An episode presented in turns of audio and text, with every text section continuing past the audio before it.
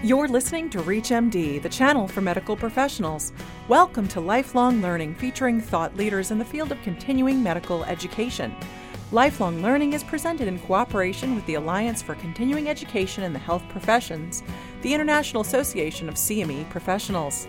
Here's your host, Senior Vice President of Educational Strategy for Prova Education, Lawrence Sherman. We're going to spend a few minutes talking about what practicing healthcare professionals should know about what goes into creating good education that they receive and the role of the Alliance for Continuing Education in the Health Professions. I'm Lawrence Sherman, your host, and with me today is Robin King, the Executive Director and CEO of the Alliance, and we're sitting here in San Francisco during the annual meeting. Robin, welcome. Well, thank you. So, so Robin, the organization itself has gone through some changes over the last couple of years. It's moved from being uh, a medical education focused organization to including all of the health professions. You want to talk a little bit about that? Correct. Well, with healthcare in the United States, the team based approach is becoming more popular and not always the most suitable thing for every therapy and every uh, situation, every care delivery. But uh, it's really important to uh, understand the nuances, the differences. So we have cr- uh, created competencies which uh, we call the national learning competencies, to help understand and harmonize between the different healthcare practitioners, nurses, NPs, PAs, uh, and docs, hospitals, other care delivery settings. So it's interesting. We always see the involvement in parts of uh, lots of different stakeholders within the healthcare system. Uh, what are you guys doing to bring in more of these stakeholders and to make the meeting and the organization more relevant to them? Yes, um, it's. Um, easy and it's hard. It's easy to talk openly about the team and watch what happens with the ACOs and listen to it a little bit, but as it moves so slowly through the United States, it's uh, a bit harder to communicate with each nurse practitioner, each physician assistant, et cetera. So we are going to the national organizations and working with them and doing joint programs, sponsorships and uh, hopefully connecting really more quickly than slowly on the op- opportunities to uh, learn together and uh, see the change in outcomes, to uh, look at quality improvement competencies from both perspectives uh, or all perspectives. What do you think practicing healthcare professionals would be surprised to learn that the Alliance is doing to help improve eventual education that they receive? Well, one of the things that we're excited about is looking at patient centered outcome data and um, thinking about how that data, rather than uh, just sit on a shelf somewhere, can be worked through learning competencies and then transferred on um, health system bases where there are clustered hospitals or even across uh, alliance members who happen to think the same way and, and would want to introduce uh, uh, competency based education that would carry with it patient centered outcome data. Well, I, I, think it's interesting going back to that team based concept. Uh, it, has been fun to be a part of the Alliance. I'm proud to be a fellow of the Alliance and, and watch the evolution of what's happened at this meeting.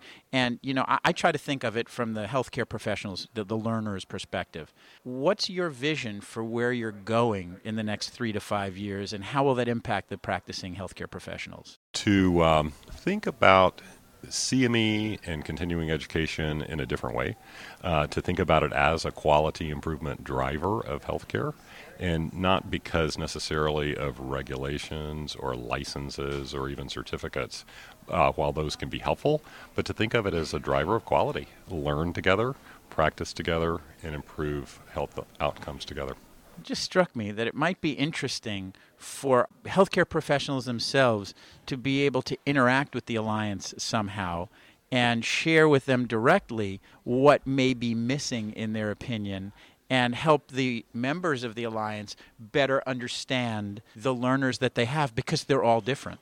Yes. As we learn together, then we uh, improve together. And so, uh, recognizing that continuous learning betters all of us and can be fun is part of what we do uh, in the Alliance. And so, not just pushing paper and checking boxes, but having fun.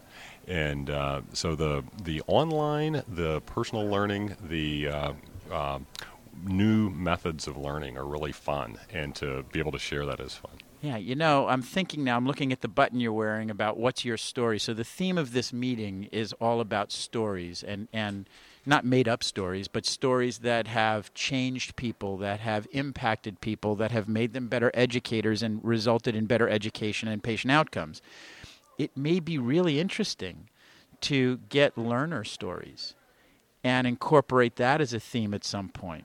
Yes, um, all the way down to not only the faculty who are teaching, but the learners, as we call them, uh, the the practicing physicians and nurses, et cetera, the practitioners, uh, learning together, uh, get their feedback, not just their evaluation, and then the patients. Uh, there are many groups, many friends of mine in Washington who would love to see patients get involved in this dialogue. So, how does the uh, practitioner patient dialogue get influenced by the learning? Well, and it's interesting if I can personalize for a second. Uh, in, in, a presentation that I gave yesterday, uh, I talked a little bit about involving the patient as faculty. And, uh, you know, I think what you're saying is really critical. And I think it's something that the healthcare professionals that are listening would be very interested in because they're now becoming uh, or have the opportunity to become active participants in their own education. So the Alliance is working to develop the educators but I think the learners and their patients might be very interested to learn what's going on. Yes, yes. And I think uh, patient advocacy is really moving to a, a new level. It's not just uh, groups of a few, but it's actually translating to a dialogue uh, with caregivers, with spouses, with friends, with family, and patients among the practitioner team. And so we don't want to stay on one side of the room and have the caregivers on the other side of the room. We want to be in dialogue. Well, I think that's right. Uh, sh- shifting gears a little bit here, I-, I know that the Alliance has been involved in helping to develop faculty that participate in educational initiatives. You want to talk a little bit about that? Sure, sure. And that's where the Alliance started, actually. Uh, I learned earlier today that uh, vast majority, uh, maybe thir- uh, 30 out of the original 40 or 50 members of the alliance when it uh, first began were uh, physician educators. They were all docs. And so we're down to 11%. Now, somebody might think that that's a bad thing to not have docs educating, but the past president who mentioned that to me this morning said that that's huge because now we have medical colleges. We have a whole um, host of people throughout the United States who are educators looking at it from learning outcomes and helping the docs. So it's a combination of education and practicing. If you're just joining us, you're listening to ReachMD, the channel for medical professionals. I'm Lawrence Sherman, and I'm speaking with Robin King, the Executive Director and CEO from the Alliance for Continuing Education in the Health Professions, and we're here at the Alliance annual meeting in San Francisco. You know, something that, that uh, I hear hallway discussions about is uh, the need to increase physician and healthcare professional participation in CE. So I guess the way you just framed it – it, that's important, but it's also important to consider who else is involved. It's a marriage between education at the highest levels and practitioners at all levels. And so we, we really need the learning outcomes. We need to stay on the cutting edge of education, and we need to understand how other industries learn and share and uh, improve their practices or professions. Well, along those lines, let's, let's get a little philosophical. CME and CE is the largest and longest part of a healthcare professional's educational continuum. Right? So there's undergraduate medical education, graduate medical education, short term things, but very structured. Then there's CME, less structured. Uh, is the Alliance trying to do anything to help align with the other parts of the educational continuum? Yes, but not to force that. Uh, regulations or statutes could force that, and the outcome might not be what we would want. But to harmonize and standardize, and that's where we go back to the competencies, and actually to spread the competencies that work over maintenance of licensure, maintenance of certification. Um, any sort of continuous learning where the patient is going to receive the uh, care delivery on the other end, and there are a hundred different ways you could describe it in acronyms for all of that. But it's really important to be inclusive because the patients receive all the care. Well, that's interesting. So maybe uh, our uh, practicing healthcare professionals are familiar with the term patient centered medical home, but maybe they need to become familiar with patient centered medical education. Hmm. great, great point. I wonder if we can coin that phrase and put it up somewhere. well, I think with uh, with small uh, letter caps uh, or small uh, initials, uh, that's already happening. But uh, you want to make it into an acronym. I think that's a good idea, Lawrence. Well, you know, the, the world needs just another acronym. So, so, Robin, the time's really flying by. Is there anything else that you'd like to add and be sure that, that healthcare professionals who may be listening would be interested to know about the Alliance, perhaps getting involved with the Alliance? Anything you'd like to add? Sure. Um, we have a new campaign that's uh, coming out. It's not a big deal, but uh, hopefully people will notice, and it's called Educate, Innovate, and Advocate. And so we'll be thinking through those areas in innovation. There are tons of new things, new ways that communications and data flow, and all of that. And so uh, education is impacted by innovation every day. It's not just research and data, it's also communications. And then advocacy. Um, we, uh, as a profession, are not very well known. Mm. And uh, CME uh, over the years has meant, you know, one or two small things. It's not really represented anymore. So uh, we need to advocate and uh, talk the same language, and so we're going to do that. So I think that's very thematic, those three eights, if you will.